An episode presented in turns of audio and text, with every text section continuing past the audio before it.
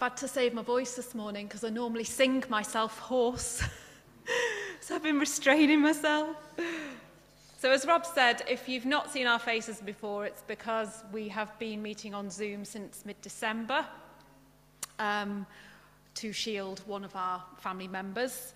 Um, and we're coming to Colossians chapter 3, verses 12 to 17, if you can make sure that you've got it in front of you.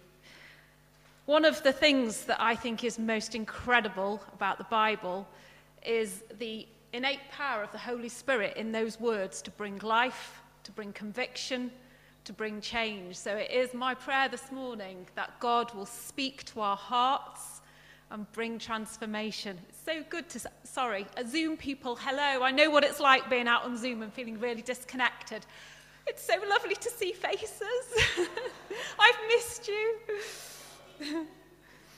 so, um, I, um, I'm sure you all know, if you are believers, that there are seasons in life where you're really well watered and you might feel like you're on top of a mountain and everything's good and you're feeling on fire for God and you're reading your Bible and you're praying passionately. And then there are those seasons of, of drought, aren't there, where, where it's dry and um, you don't feel in that place. And I would long to be speaking from the former position where I feel on fire and full of Jesus. Um, and instead, I've been through quite a long dry season in the last year and a year and a half. Um, but Tabby, she's not here, is she? Oh, she brought a word in January about someone feeling like a rocket that was wanting to be up in the atmosphere – Um, but God was saying, now's the time to be on the ground. And I really identified with that. And it was such an encouragement. If anyone sees her, please tell her. I did say at the time, I messaged her and said, if it's not the same as seeing someone in person, how encouraging it is. Um, however, God's power is not contingent on how I am feeling. Hooray! so he can speak whatever I feel like, whether I feel on fire or dry. Praise God. So I'm speaking today, um, and I do feel really, really honoured. So thank you, Keith, for letting me, because of all the Bible, Colossians is my favourite book. And of all the chapters in Colossians, chapter 3 for me is the pinnacle. And um, I feel, use your imagination here, that what I'm bringing this morning with these verses is like a precious jewel. You won't be able to see that on Zoom. It's, it just looks like a sparkly gem. But imagine a really sparkly jewel.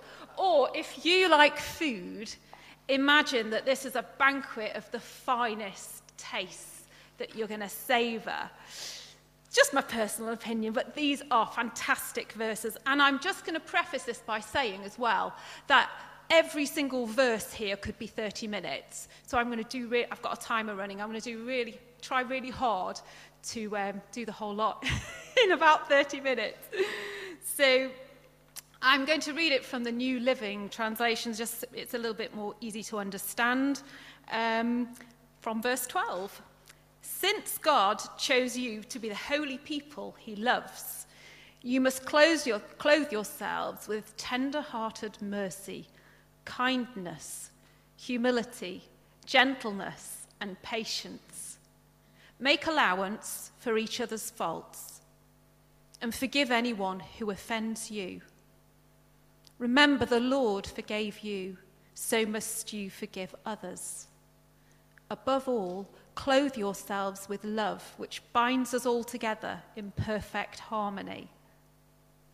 And let the peace that comes from Christ rule in your hearts.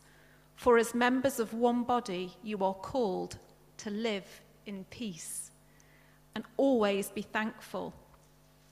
Let the message about Christ in all its richness fill your lives.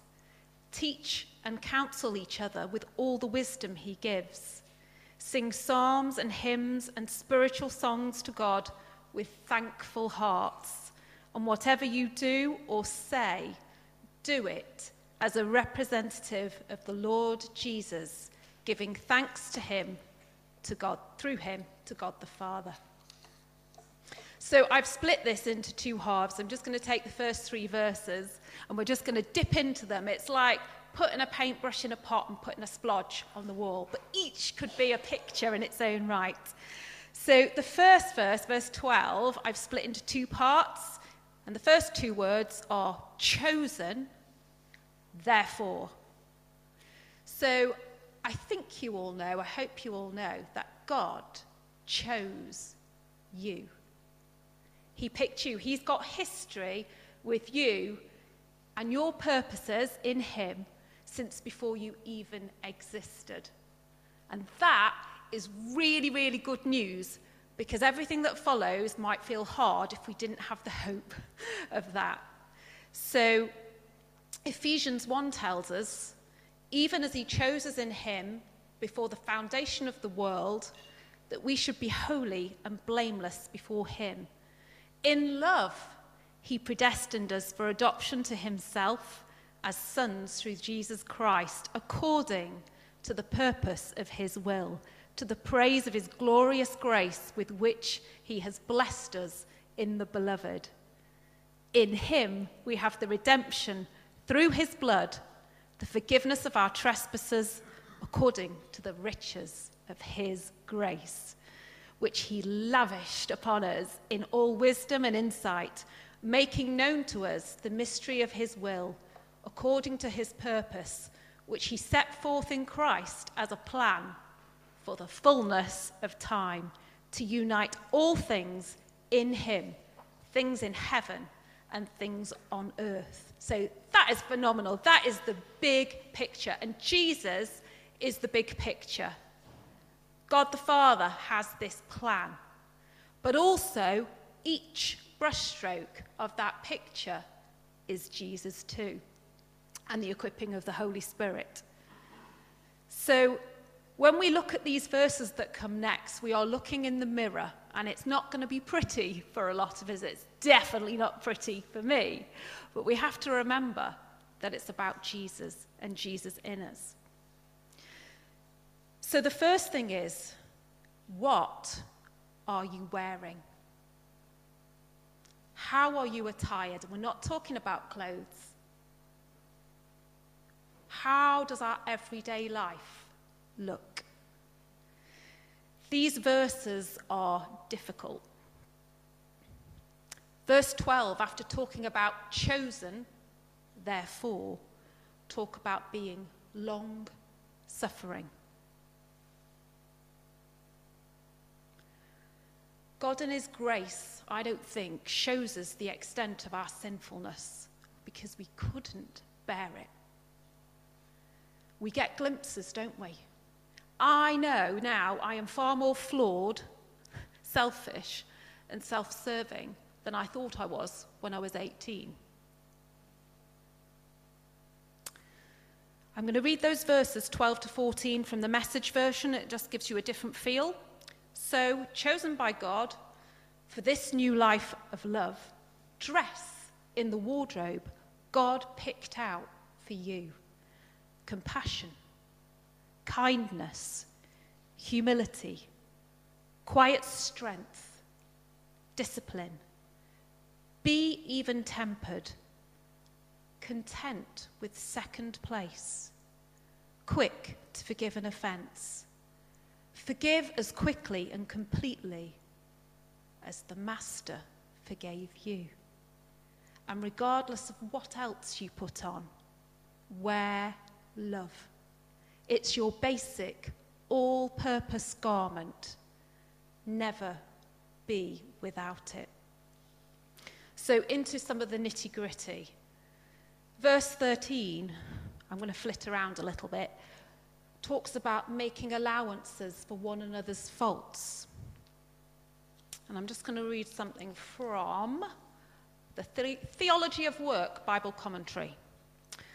An encouraging word comes from Paul's exhortation to put up with one another.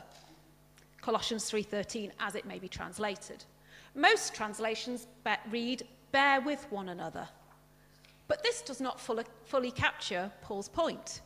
He seems to be saying that there are all kinds of people in the church, and we can readily apply this to, to the workplace as well, with whom we won't naturally get along.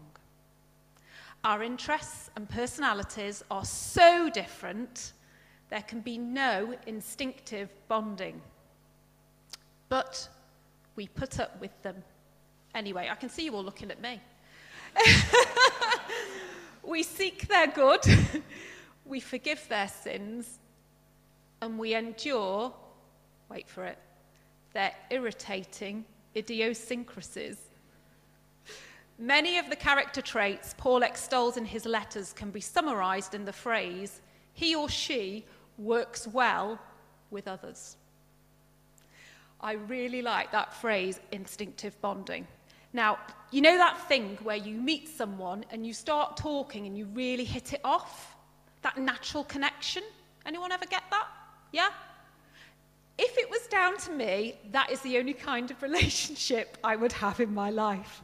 Because I really like to be understood. Anyone that knows me knows I like to be understood. I like to explain why I feel things. In the church, somehow, and it's got to be for God's glory, this, there's a lot of connections that don't contain that instinctive bonding. And I, I alluded to the fact that I, I'm so much more aware of how much in need I am of Jesus and, and, these words now than I was when I was 18. So, for anyone who doesn't know much about my life, I do feel like I need to explain myself now. Um, I have twin sons, and James is here, and one of them is at home this morning. Uh, and Mo, um, I have been Mo's carer for 17 years, and a lot of my care for Mo has been extensive sleep deprivation at night.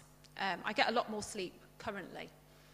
But something that you learn when you are sleep deprived is how flawed you really are. and the thing about God giving me Mo, who is um, for anyone who's not met him, he's quadriplegic, he's got cerebral palsy, he's blind, he can't talk. Um, so his life and caring for him is often more than I can bear, and it makes me want to run. But my love for him as a mum is so intense that it makes me stay. And that tension of feeling the need to run and yet the desire to stay often grates against each other. So I used to think when I was younger that I was a patient person. And I have found out that's not true. um, so Matthew Henry says some really challenging things about these verses in Colossians, so I'm just going to pick them out, and I feel really unqualified to speak about them. Um, so if they're hard hitting for you, remember Jesus in us covers us with grace. So the first one is from the second half of verse 12, and that's the word long suffering. Matthew Henry says, Many can bear a short provocation who are weary of bearing it when it grows long. But we must suffer long both the injuries of men and the rebukes of divine providence. If God is long suffering to us under all our provocations of Him, we should exercise long suffering to others in like cases verse 13, uh, there's this word forbearing. We tend to use the word bear with one another. I think you'll probably see that in your version. But forbearing, I think, is where that word came from. I'm not an English scholar, so I don't know. But Matthew Henry says we have all of us something which needs to be borne with. And this is a good reason why we should bear with others in what is disagreeable to us. we need the same good turn from others which we are bound to show them. Are you feeling uncomfortable yet? Because here comes the challenge. Verse 13 also forbear and forgive. A readiness to forgive others. I, I really am not qualified to say these words.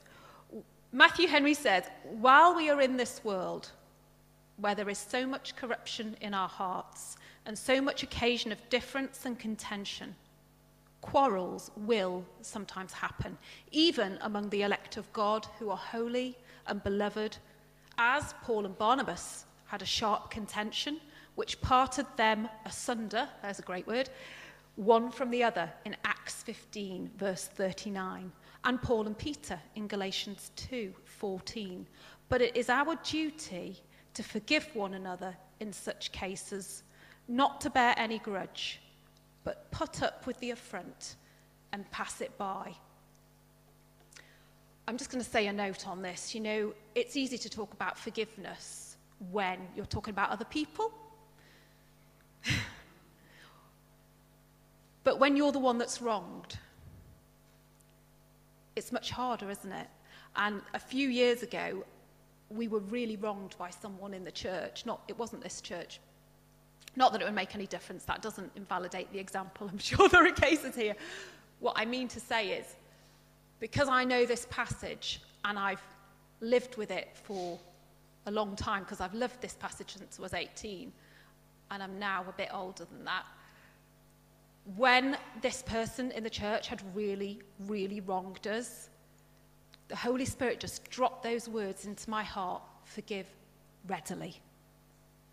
Readily. It's quick, it's prompt. Not stewing about it for a week, not waiting until that initial emotion subsides. Forgive readily. I don't have the answers, but I think it's Jesus. I'd also just like to say a note that the world takes all the concepts that, not all of them, but some of the concepts in the Bible and makes them their own. So I noticed on social media in the last couple of years, there's some quotes going around about forgiveness. And the thing about the world's version of things is they take Jesus out and they put self in. So you hear, you read things on social media like forgive, because otherwise it will hurt you and it will damage you. You know, and it's kind of like a, a self-righteous, self-righteous, but it's all about me. But for us as believers who've got Jesus in us, it isn't about because it will do us harm. Yes, that's a byproduct. We forgive because we've been forgiven much.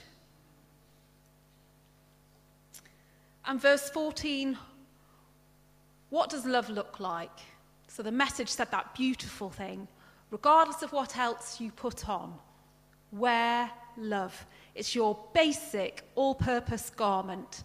Never be without it. Jesus said in John 13, verse 34, A new commandment I give to you, that you love one another, just as I have loved you. You also are to love one another. By this, all people will know that you are my disciples if you have love one for another. I just wanted to mention a quick story. Um, a few years back, I know this will excite James if I say his name, but James was out with a carer in Chester. And as often happens, he sees people from the church and then sometimes he can't remember who they are or what the names are, and it can take us weeks or months to find out who it was. Anyway, this occasion, the carer came, brought him home again and said, We've seen someone from church. And then he said, he didn't look like a churchgoer.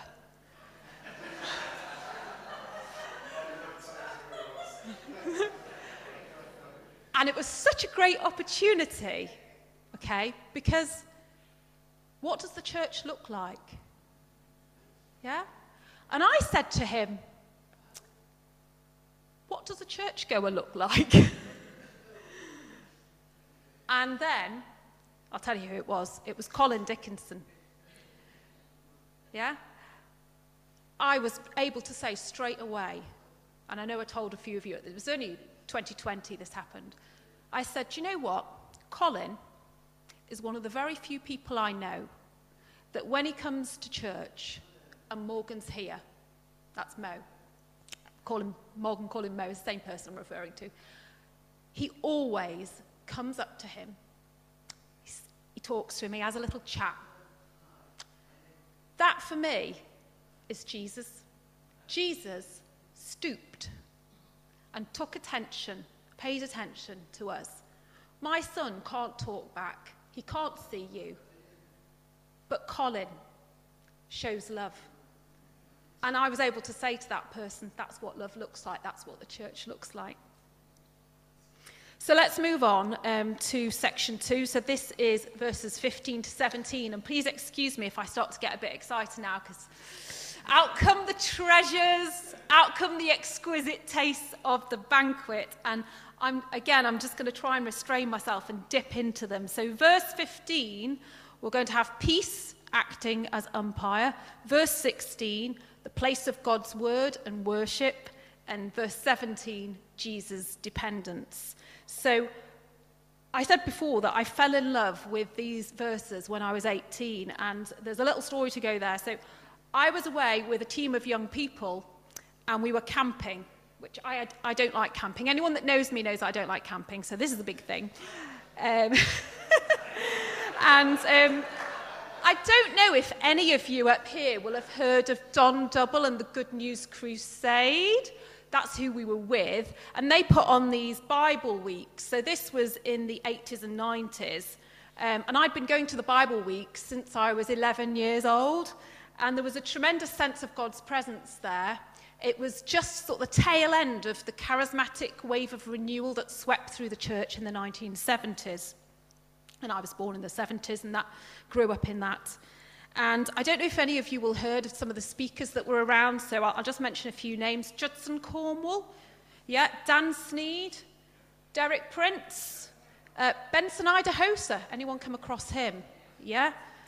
I think he was Nigerian. He's he passed away in 1996. Um, worship leaders such as Rob Newey, the, Re- the Reapers, who had records, vinyl. If you don't know what that is, ask your mum and dad later.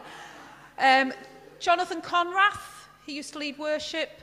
Um, Yinka, who um, I know some of you have met, who's involved in prayer and mission and all sorts. And so there was a, a team of 100 young people, and we were away for four weeks. And so there'd be like a, a setting up week, and then there'd be a Bible week where all the campers came from different churches around the UK. And then we'd move location, and there'd be another setting up week, and then there'd be another Bible week. So that was the format. And I was staying in a tent with three other girls from my church, which includes uh, Rachel Spencer, who's now Rachel Kerry. Some of you know Stephen and Rachel Kerry. So she was at my home church, so we were camping together. And this was 1991, okay, so it's different now, guys. If you went away in 1991, you were away. There were no mobile phones. So I actually had to ring home in a thing. I know someone mentioned this in the last couple of weeks. A thing called a phone box, where you dialed home to get my A-level results. Because um, I had them posted to my mum and she opened the envelope. I, anyway, that's not the story. So I was packing my suitcase for the month and I had to make this decision between – which I couldn't take both Bibles because he only had one suitcase. And I like to read my NIV, and then there was this brand new interesting Bible called the Amplified. And I was like, which do I take? Which do I take? Now, I only used to dip into this, but I used to read my NIV regularly. This is really wordy for anyone who doesn't know the Amplified. So I decided I just take the, I take the meat. And that is when I absolutely, you know, I always talk about the Amplified Bible. Anyone that's ever listened to me, Lizzie's nodding. So that's when I fell in love with the Amplified Bible at the age of 18, and then I never went back. So, so from the Amplified, uh, there's this great phrase peace acting as umpire. Other versions will say, let peace rule. And let the peace, soul harmony, which comes from Christ, rule act as umpire continually in your hearts, deciding and settling with finality all questions that arise in your minds in that peaceful state to which, as members of Christ's one body, you've all finished reading, haven't you? You were also called to live and be thankful, appreciative, giving praise to God always. You see, you get loads more words, and I loved it. So, mm, oh, by the way, when I took that Bible, it was like new and exciting. Now, do you know what it's called? Dave will know. It's called the Amplified Classic. That doesn't make me feel old at all because they've updated it since. And now there's a, a new version, so I'm, I'm referring to the classic version. And, and I love those words with finality, settling with finality those things that arise in our minds and hearts. When God says something, it's the final word, isn't it? That's the rock we cling to. That's the hope we stand on. We need daily communion with Jesus. The new version, I had a little look what the new Amplified says. It says, Let the peace of Christ, the inner calm of one who walks daily with him, be the controlling factor in your hearts. I quite like that as well. We need to talk to God. We need to know him. His peace will lead us. His peace is the voice above anxiety. So that what does an umpire do? Peace acting as umpire. The OED, Oxford English Dictionary, says a person who arbitrates between two contending parties. How often does your mind feel like two contending parties? But we need to walk with Jesus and let his peace lead us. Moving on, verse 16. This is a biggie for me. The place of God's word and the place of worship. So I'm going to read it from the Amplified first. Let the word spoken by Christ the Messiah have its home in your hearts and minds and dwell in you in all its richness as you teach and admonish and train one another in all insight and intelligence and wisdom in spiritual things and as you sing psalms, hymns, and spiritual songs, making melody to God with His grace in your hearts. The message says, Let the word of Christ, the message, have the run of the house. Give it plenty of room in your lives. Instruct and direct one another using good common sense. And sing, Ben. Sing your hearts out to God. I say Ben because that's what I see whenever Ben's singing. Sing your hearts out to God. So, the place of the Bible has got to be central. We've got to give it room. So easy to be busy. I know this. We're really busy at the moment. We're getting ready to move house. It's really hard to make room. but we have to give it room. Yes, we have busy seasons. Yes, it can fall out of habit and routine. We have to keep coming back, don't we? Giving it room.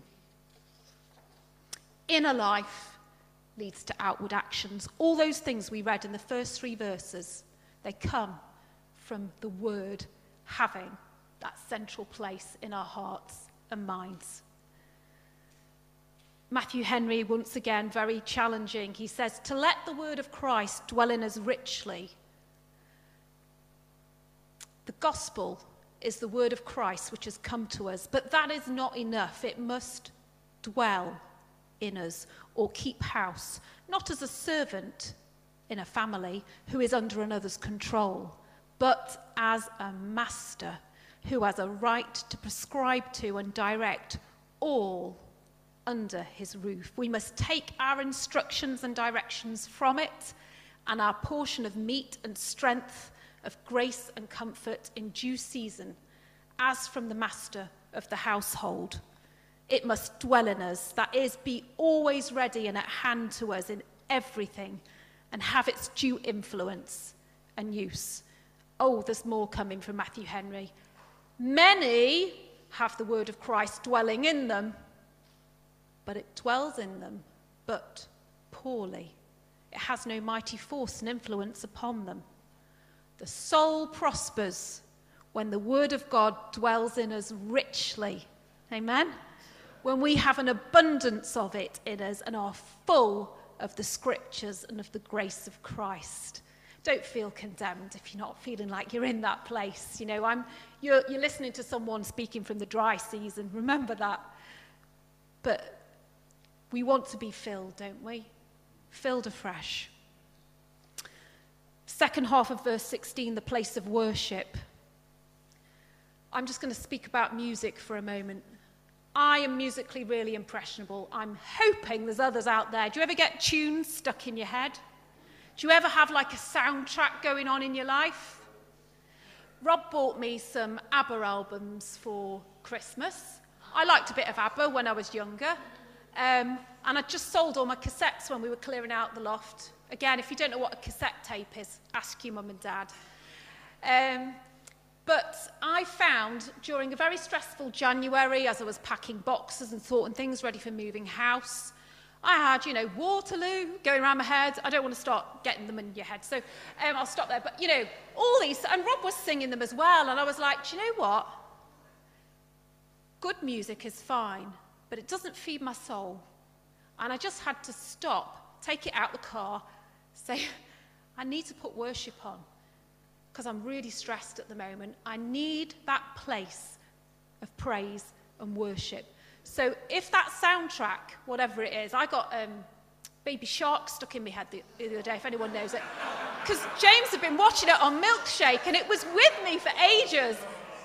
You know, if you get things like that stuck in your head and it's not helpful, put on a praise tape, go on YouTube, get something good. And I tell you what, Rob and I, we're absolutely passionate, as I know others are here, about the word-filled songs. You know, none of this me, me, me, me. You know, it's got to be about Jesus. It's got to edify us, hasn't it? Sorry, I'm on my soapbox now, aren't we? Um, I wanted to say as well, if you permit me, I'm running over time already, but don't worry, it won't be too long now. We're getting there. We've only got one more verse to go. Um, but um, in 2014, I faced a really difficult circumstance. It was multiple circumstances, but our son Mo was going through, was about to go through major surgery, a double hip reconstruction. And I was really, you know, you know when you just don't want to go through something, you just don't want to go through it. It was really hard. And the thought of it was really hard. And God spoke to me and He said, The way through is praise and worship. He said, make a highway. You know, and that journey took, I know some of you know what it was like back then. And yeah. And we had a very dear friend who was very ill at the same time. And there was a lot going on. But God said, and I shared this with Sue at the time, God saying, got to make a highway of praise and worship. That's what will lead us through. God, in his goodness, will lead us through. Um, I'm looking at the time to see if I can uh, say one more thing about that. We all right for time? One more, one more thing before I move on to verse 17. It was just, uh, again, I'm going to show my age now. So I don't know if there's any vintage Christians that will remember this, but I don't actually remember the original, but there was apparently a group called the Imperials. Yeah? Yeah? Okay. And then uh, I know someone that covered a song by them, and I, I, I remembered it last week, and the, the lyrics are fantastic. So I'm just going to read some of the lyrics. Some of you will know the song then. When you're up against a struggle that shatters all your dreams, and your hopes have been cruelly crushed by Satan's manifested schemes, and you feel the urge within you to submit to earthly fears, don't let the faith you're standing in seem to disappear. Praise the Lord. He can work through those who praise him. Praise the Lord, for our God inhabits praise. Praise the Lord for the chains that seem to bind you serve only to remind you. They drop powerless behind you when you praise Him. I've been singing that song all week. And I'll read verse 2. Now Satan is a liar, and he wants to make us think that we are paupers when he knows himself we're children of the King. So lift up the mighty shield of faith for the battle must be won. We know that Jesus Christ has risen, so the work's already done. There's a tremendous crescendo with the music at that point. Praise the Lord, He can work through those who praise Him. Praise the Lord, for our God inhabits praise. Praise the Lord, for the chains that seem to bind you serve only to remind you. They drop powerless behind you when you praise Him. Amen. Right, I am over time. Sorry, Keith. Verse 17 Jesus' dependence. Now, this is actually, for me, the most exquisite verse, so I'm going to have to be very restrained. It's the finest part of the banquet. Verse 17 whatever you do, no matter what it is, in word or deed, do everything in the name of the Lord Jesus and in dependence upon his person, giving praise to God the Father through him. I just want to share with you.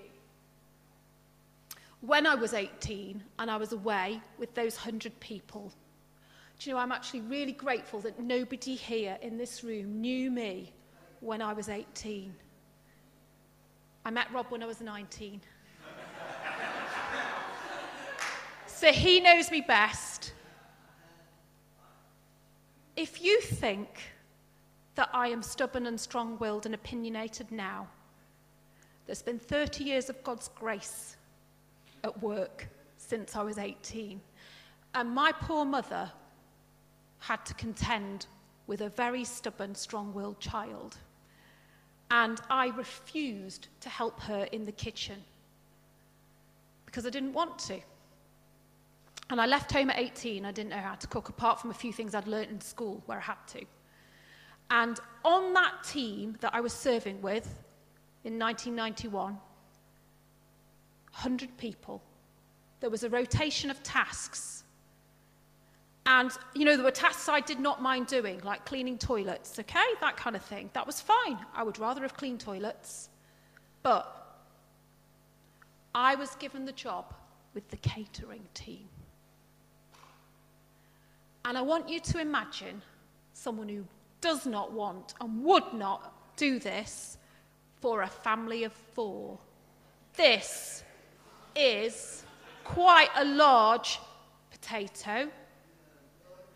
I don't know how many potatoes, not baking potato size, I mean normal size, you would peel to serve 100 people.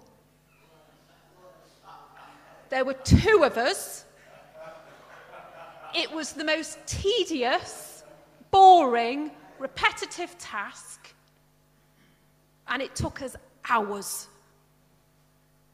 And I had my Amplified Bible with me, you know, because I could only fit that one in the suitcase.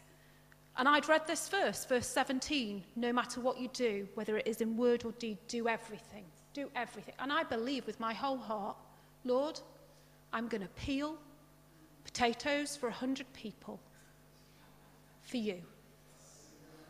And I have to tell you, it, the total transformation took place. I peeled potatoes as an act of worship. And that has been a foundation, foundational lesson. Some of you know what my life consists of. But whatever God has called you to,